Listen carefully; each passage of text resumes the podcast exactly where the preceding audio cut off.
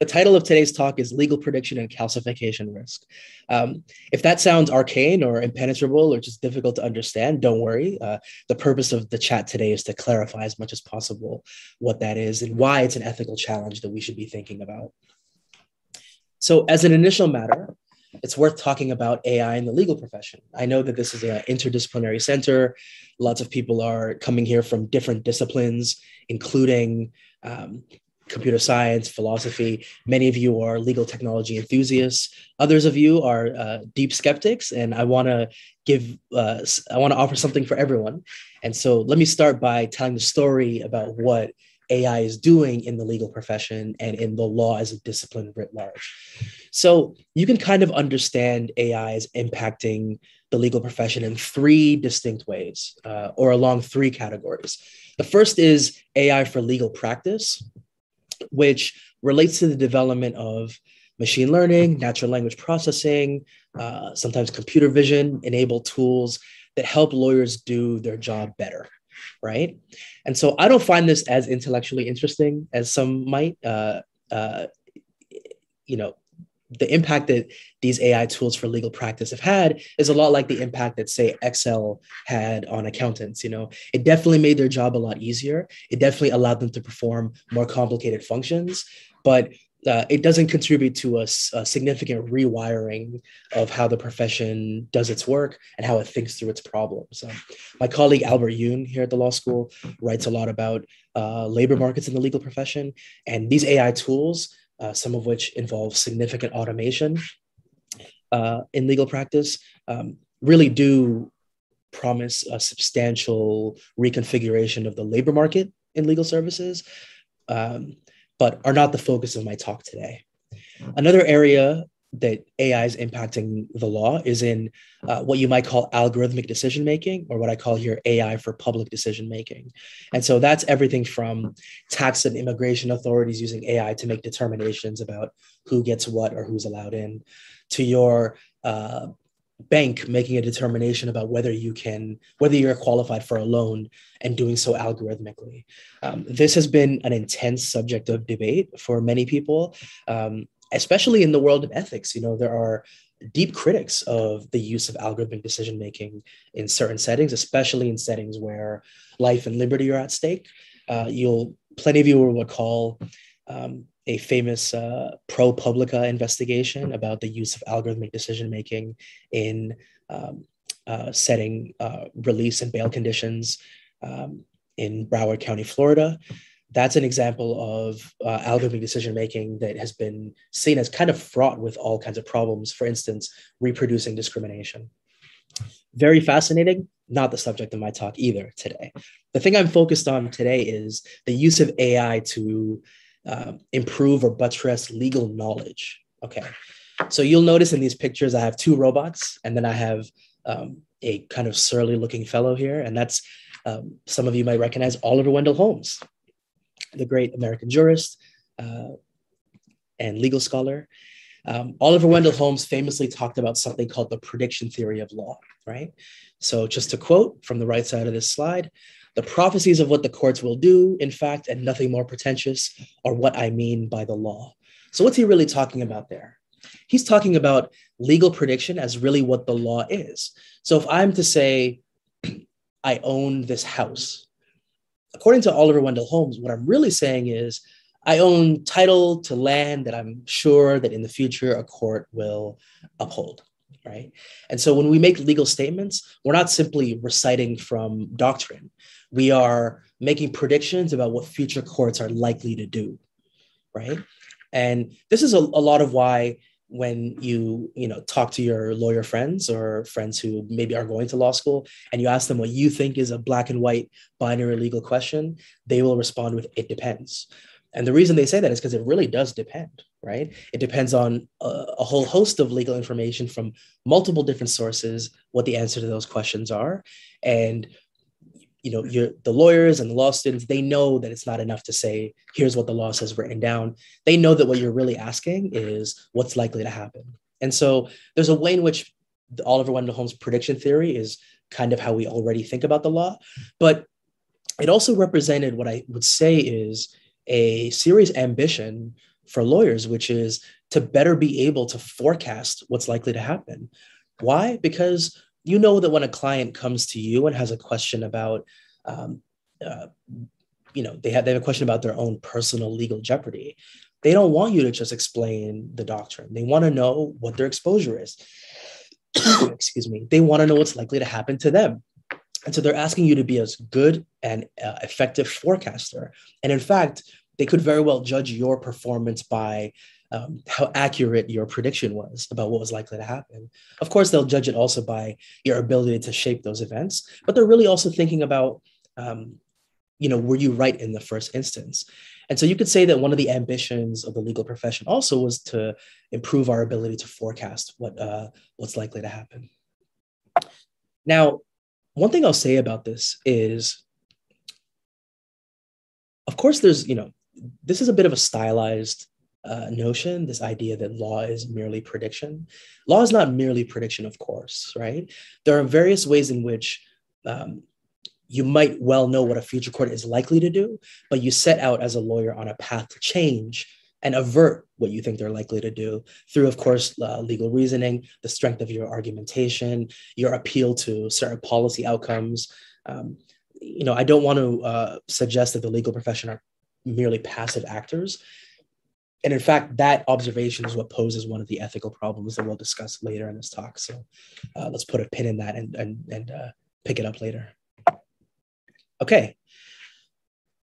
I think to better understand this issue, we should take a step back and think about these different eras of legal information in the profession. So, the first is what you might call the analog era. So, once upon a time, the way that people got answers to legal questions was to you know navigate the stacks of libraries and and uh, check case reporters and determine uh, from reading that information what the law is and was, right?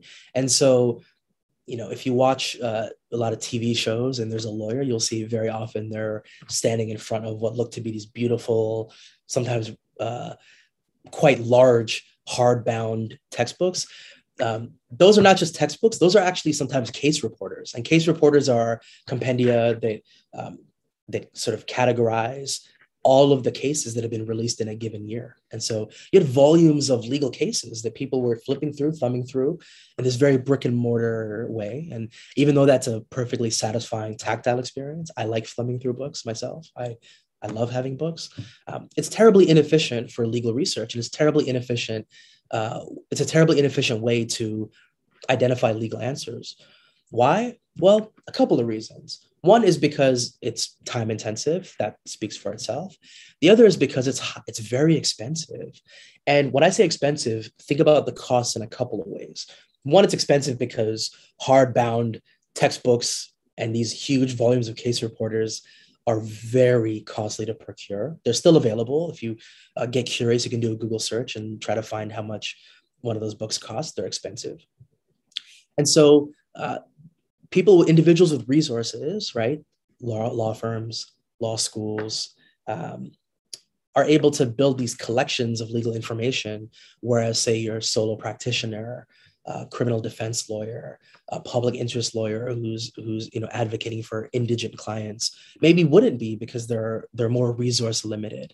Um, the other thing is, of course, the you know quite real physical and logistical limitations, um, which is you know, your universe of legal information in the analog era was kind of limited to the volumes that you could physically access. Um, Oliver Goodenough once talked about Abraham Lincoln and said his legal practice was limited by the number of books he could fit on his horse, um, which is a funny statement, but it's also kind of true of law libraries pre pre the 1970s and the advent of uh, digital databases. Your universe of legal advice that you could render uh, was limited to the information you could access, and that information was often sort of tied to physical locations. Not good enough, right? And so in the 1970s, you start to see more computerization. Much as with every industry, you start to see um, uh, digital databases developed. So all the legal information that was available to us in the analog era in these books becomes digitally accessible, right? And so the research databases that some of you might hear about, Westlaw, Lexis, uh, sort of emerged in this era. Um, today, we're at the beginning of what we might call the computational era, right? So, where the digital era merely platformed the information that existed in the analog era, right? Took the books, put them online. The computational era treats all of that digital information as data and says, what can we do with this? Uh, what kind of functions can, can we perform? What kind of insights can we glean from this information? What kinds of patterns can we identify in this information?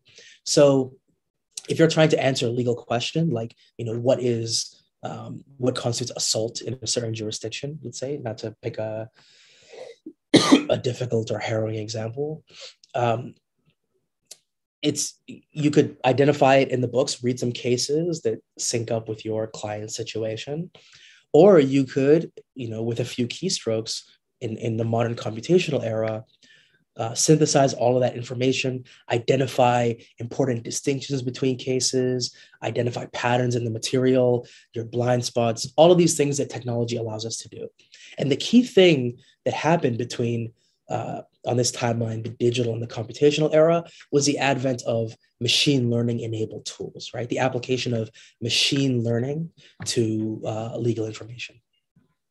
Okay.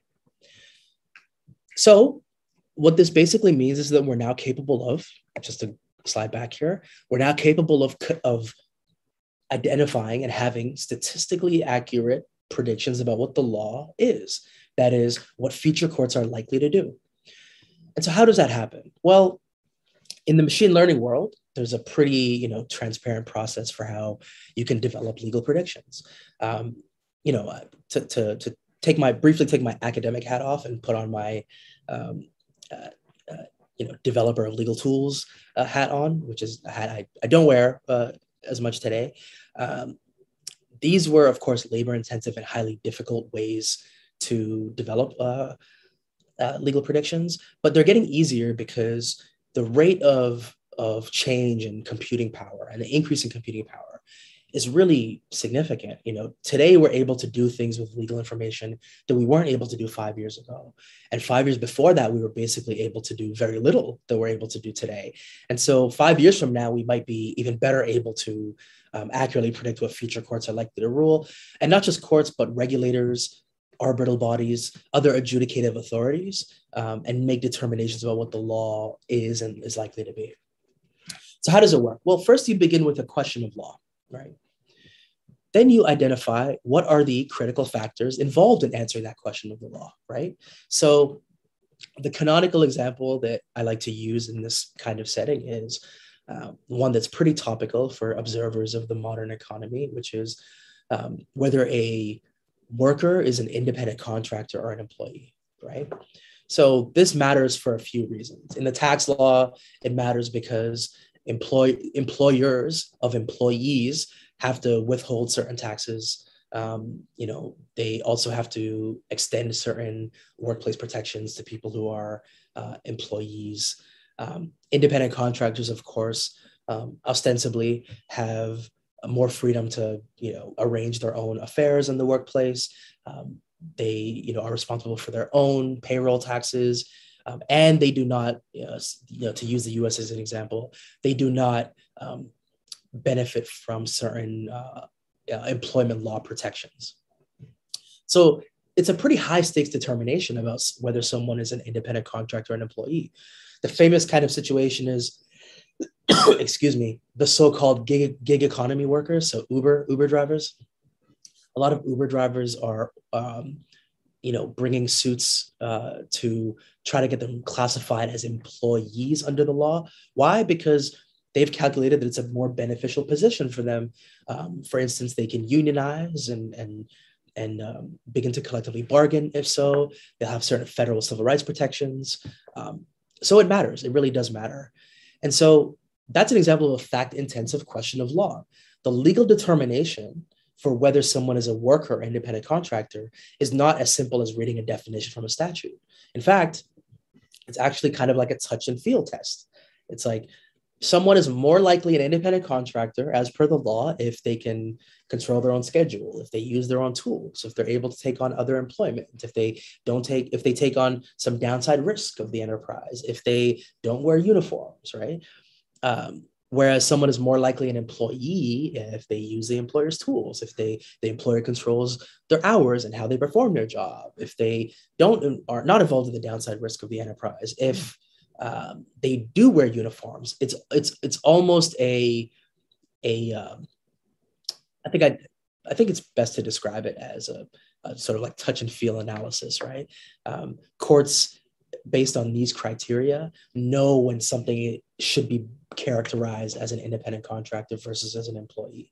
So it's a very fact intensive question of the law, right? So we've determined these critical factors, right? Uniforms, controlling your own schedule, etc. The next thing to do is synthesize all of that legal information, right? And so the benefit of being able to use machine learning is, whereas me as a lawyer, if I'm advising on that legal question, the first thing I might do is read some cases. Now, of course, I'm limited as a human being to as many cases as I, as I can, you know, as I have the wherewithal. Well, first of all, I'm limited to as many cases as I have access to. Second, I'm limited to as many cases as I can read about the subject. And third, I'm limited to, you know, because of my education, my ability, I'm limited to, um, let's just say, you know, my, you know, I, I might feel like I have a great capacity for insights and analysis about uh, the subject, but I also, you know, someone might be better than I am at this, and so I'm also personally limited by my my ability as a lawyer. and so my advice is all subject to those constraints. Now, the benefit of using machine learning is it doesn't suffer those same limitations. So one, um, you know, to, in order to make a use a machine to have a machine learning algorithm, you'll need to populate it with all of the information, all the legal information. It can read and and, and synthesize all of that information because the nature of computing power is that you know it doesn't take it time to read the information in the same way that it takes me, right? And also when it comes to analysis, when it comes to revealing insights, when it comes to being able to glean information that might be hidden to me, it can do so in a highly parsimonious way. And so it doesn't have the same limitations that I might, right? Once you have all the material, you have to apply, test, and refine the algorithms. That is, you have to use methods to, to retrieve the salient legal information. Now, the thing about this, which is significant, is at this stage, you're involving people who are potentially non legal professionals, right? Data scientists, computer scientists. So it's already a little more collaborative than traditional legal research is.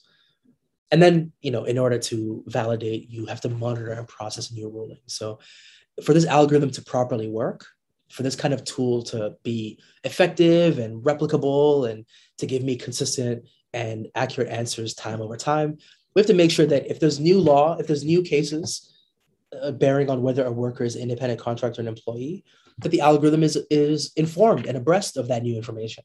And so you continue to populate in this dynamic way. Okay. now, one thing to think about here is just the sheer volume of information this, this is involved in processing.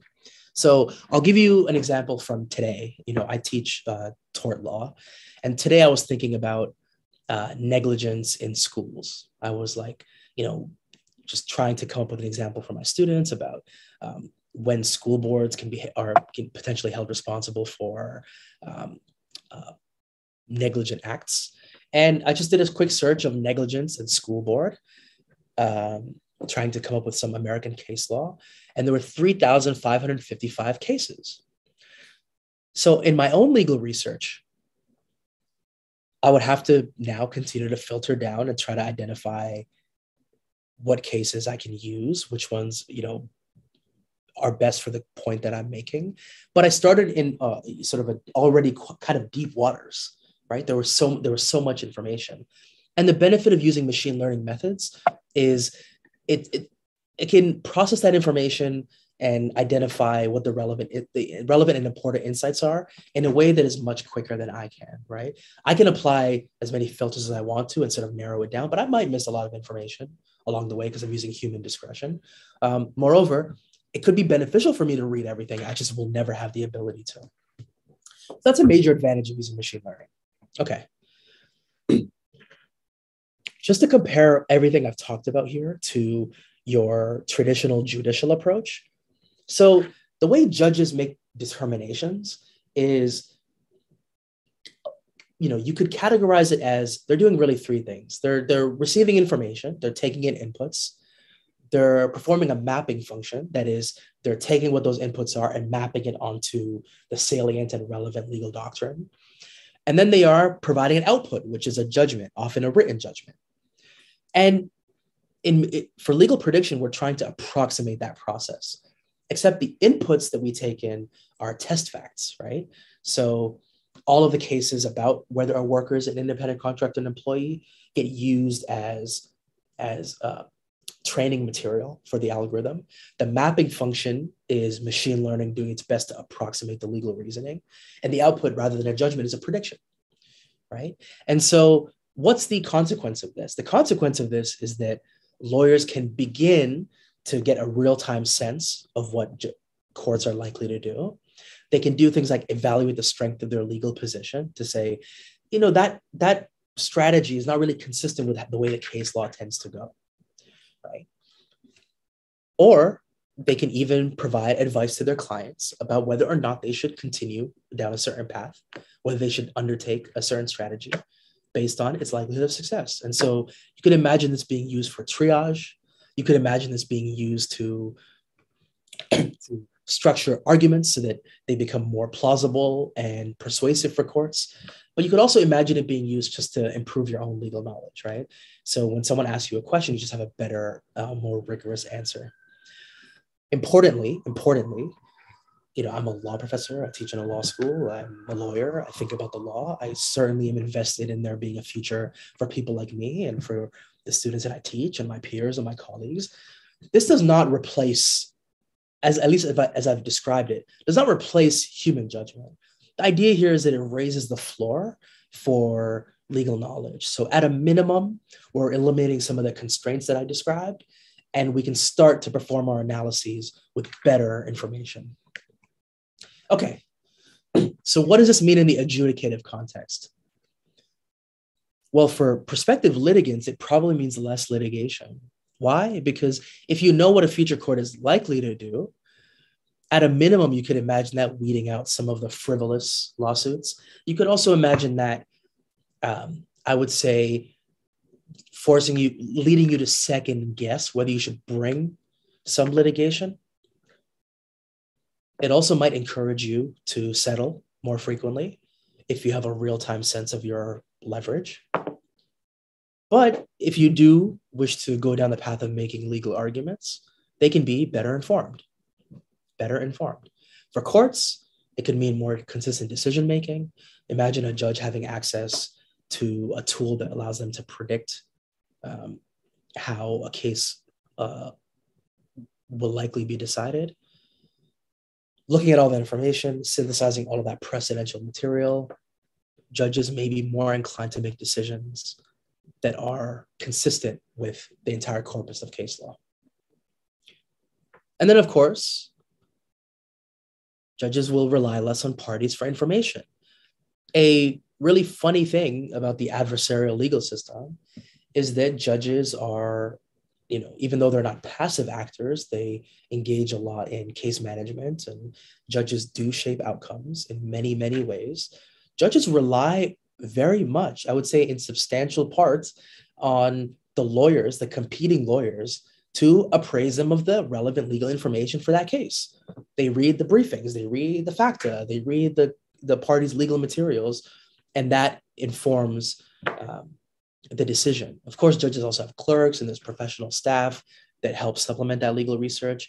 But by and large, um, what's happening is judges are choosing as between or synthesizing from information provided by the parties. And so, if judges have more of an independent ability to do that research, um, at least in a, in a quick way that doesn't tax judicial resources, then you can imagine them being less reliant on the parties too. Okay, what is the downside of all of this? Where is the ethical problem here? Where's the social problem here? Where's the political problem here? Well, there's quite a bit, right? Uh, the term calcification I borrow from um, a couple of places. I think some of you have at least read the Justice Matsuhara piece where he says, um, almost in passing reference, yeah, one of the potential downsides of legal prediction is that the law can become calcified. uh, Kermit Roosevelt in, in, in a, law journal article says um, talks about constitutional calcification, you know, legal principles settling um, in constitutional law. What I'm talking about here is that the sort of dynamic evolution of the common law um, becomes sort of le- much less so. So as legal prediction becomes more possible, so too does the risk of doctrinal calcification, is what I wrote here. So what do I mean by that? Well, first you have to have a theory of the common law and a sense of what the common law does and, and, and is. And so for the non-lawyers here, one thing to think about is, uh, you know, the law is sometimes in statutes, uh, often it's not, often it's principles that we divine from the corpus and universe of case law. Sometimes we can't even understand what the law is, the legal rights and obligations the law is assigning to you purely from a statute. You have to read subsequent case law to determine how that gets interpreted. And so a lot of what we think of as the law in common law jurisdictions comes from these cases. And so if we get to a place where we're able to predict what's likely to happen, and parties use base their arguments on that prediction and courts even sometimes base their decisions on that prediction then is the common law less likely to change? Now one if you're a, a legal tech enthusiast and you say hey you know less likely to change that could be a good thing. There'll be much less variation and heterogeneity in the case law. Good that could mean more predictability of, of what's likely to happen potentially good that predictability means that you and I can plan our affairs out there in the world, uh, in the social world, um, without fear of arbitrariness from the courts. Potentially also good. But think of the downsides here too. Think of the times in history where the law had to be responsive to social changes, where courts mounted judicial interventions and maybe bucked the trend of the case law in favor of espousing what they viewed as the correct legal principle. And so the kind of famous case is Brown v. Board of Education um, in the US Supreme Court, where um, the US Supreme Court rejected the separate but equal doctrine and uh, uh, sort of explained how how segregated schools were unconstitutional as per the law. Now, subsequent observers talk about that case as a case that doesn't have the same sort of defined legal content as a traditional Supreme Court decision. Why? Because the court was not swayed by the traditional separate but equal arguments. The court, in fact, had to look at a history of case law that was producing bad social outcomes and say that is not correct as per today's constitutional principles. In fact, the court was, you know, highly influenced by social scientific studies in that case. And so some scholars have talked about that case as a moment of a sort of a social intervention by the courts. Um, that is to say, sometimes following precedent can lead to suboptimal social outcomes. You know, if, if, if you're in a racist society and you're trying to judge a discrimination case, it stands to reason that some of the case law that has been produced in that racist society had outcomes that were poor for people of color. And so if you have an alg- algorithmic prediction that merely reproduces, rather learns from all of that information, what prediction is it likely to offer you? Right. And so if you're a court, you have to think about this and say, what about my you know, discretion and capacity to be responsive to changing social mores, to be responsive to changing political situations, to better capture the, the you know state of public thinking on an issue or even my ability to be uh, persuaded by the virtue of certain legal arguments over others. Excuse me. So the calcification problem really can manifest in a couple of ways. One way is that parties might bring fewer socially challenging cases right? We talked about brown v. Board of education as one example of um, a judicial intervention. But really you know courts don't bring cases themselves. People bring cases. And people very often bring cases to challenge certain laws as they're currently on the books right? There's a, a rich tradition of public interest litigation in the us and canada. I would say a growing um, movement towards uh, social change lawyering that is lawyer uh, using the courts um, for the express purpose of uh, seeking change in the law. Now, the, the challenge of a world of algorithmic prediction is that fewer of those cases could be brought if people are able to predict and say their likelihood of success is low, right? They might make decisions about using their resources in other ways, perhaps legislatively. Um, or, you know, the chilling effect that happened this way, where um, individuals could bring those cases, but make arguments that are more palatable for the courts based on those predictions. In which case, some of the important information the courts need to hear from litigants about, say, the consequences of certain uh, judicial approaches uh, never reach the court's attention. Another way this could happen is the courts could be just less inclined to depart from precedent, right? Um, often we talk in the law about doctrinal cover courts making decisions they might want to make anyway, but finding um, adequate interpretive and doctrinal cover uh, so that the, the decision appears rooted in uh, the legal language and in the, in the common law tradition. Uh, you know, one of the perhaps benefits uh, of le- increased legal prediction is that it's more, you know, there's more input and output transparency. And so we have a better sense of whether a court should have made that decision. Um, and so could you imagine a judge um, you know, you know, feeling perhaps ad- additionally uh, scrutinized as a result. Perhaps that could have a chilling effect on their their desire to depart from precedent. The result and the consequence of this could be that the common law becomes less dynamic and responsive to social change. Important point. Important point. Okay, I will uh, wrap with a brief discussion of some of the interventions and then open it up for questions. So, a few of the potential safeguards against what is this challenge of calcification in the law that legal prediction could bring about.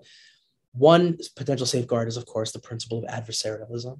So, we talk very often about how the law in common law systems is a contest as between two competing visions, right? You have, say, plaintiff and defendant, they have competing ideas of what the facts of the case are, but they also have different ideas about how the law should be interpreted. Once you get to the appellate courts, you have petitioners and respondents who are making even more detailed legal arguments, perhaps even coming at it from with different interpretive frameworks. And so the principles of adversarialism and the fact that the law always promotes this kind of contest and actually needs this kind of contest for our adjudicative system to work um, creates a situation where even if we have a legal even if we have legal prediction and even if we have a sense of how cases should be decided litigants who nevertheless decide to bring cases are still going to find ways to make competing arguments. And so courts are still in the position where they have to uh, choose as between these two different visions. And so uh, the, this is maybe undermining a little bit of the stylized example that i raised earlier. The one which i'm much more invested in is legislation right? So think about what the common law is, right? The common law is, you know, a, the universe of case law that explains, clarifies, edifies legal principles. Now, there's been a movement towards what you know Guido Calabresi has called statutorification, where more of the law gets written down, and there's you know a growth of positive law in statutes, and much of our world, you can think about the tax law, you can think of bankruptcy law, corporate law, um, more and more criminal law uh, is is in statutes, and that doesn't necessarily mean that case law is less important, but it means that legislators have opportunities to clarify the inner and outer bounds of the law and how the law should be interpreted. And so, if there's a risk of the law calcifying, the common law calcifying, there's always room for legislative interventions where the the public spirit of a given law can still be uh, included in legislation. Now, there's a really good example of this in the tort law, which is disability, dis- disability accommodation. So the tort law was really unresponsive to the needs of disabled individuals for a long, long time.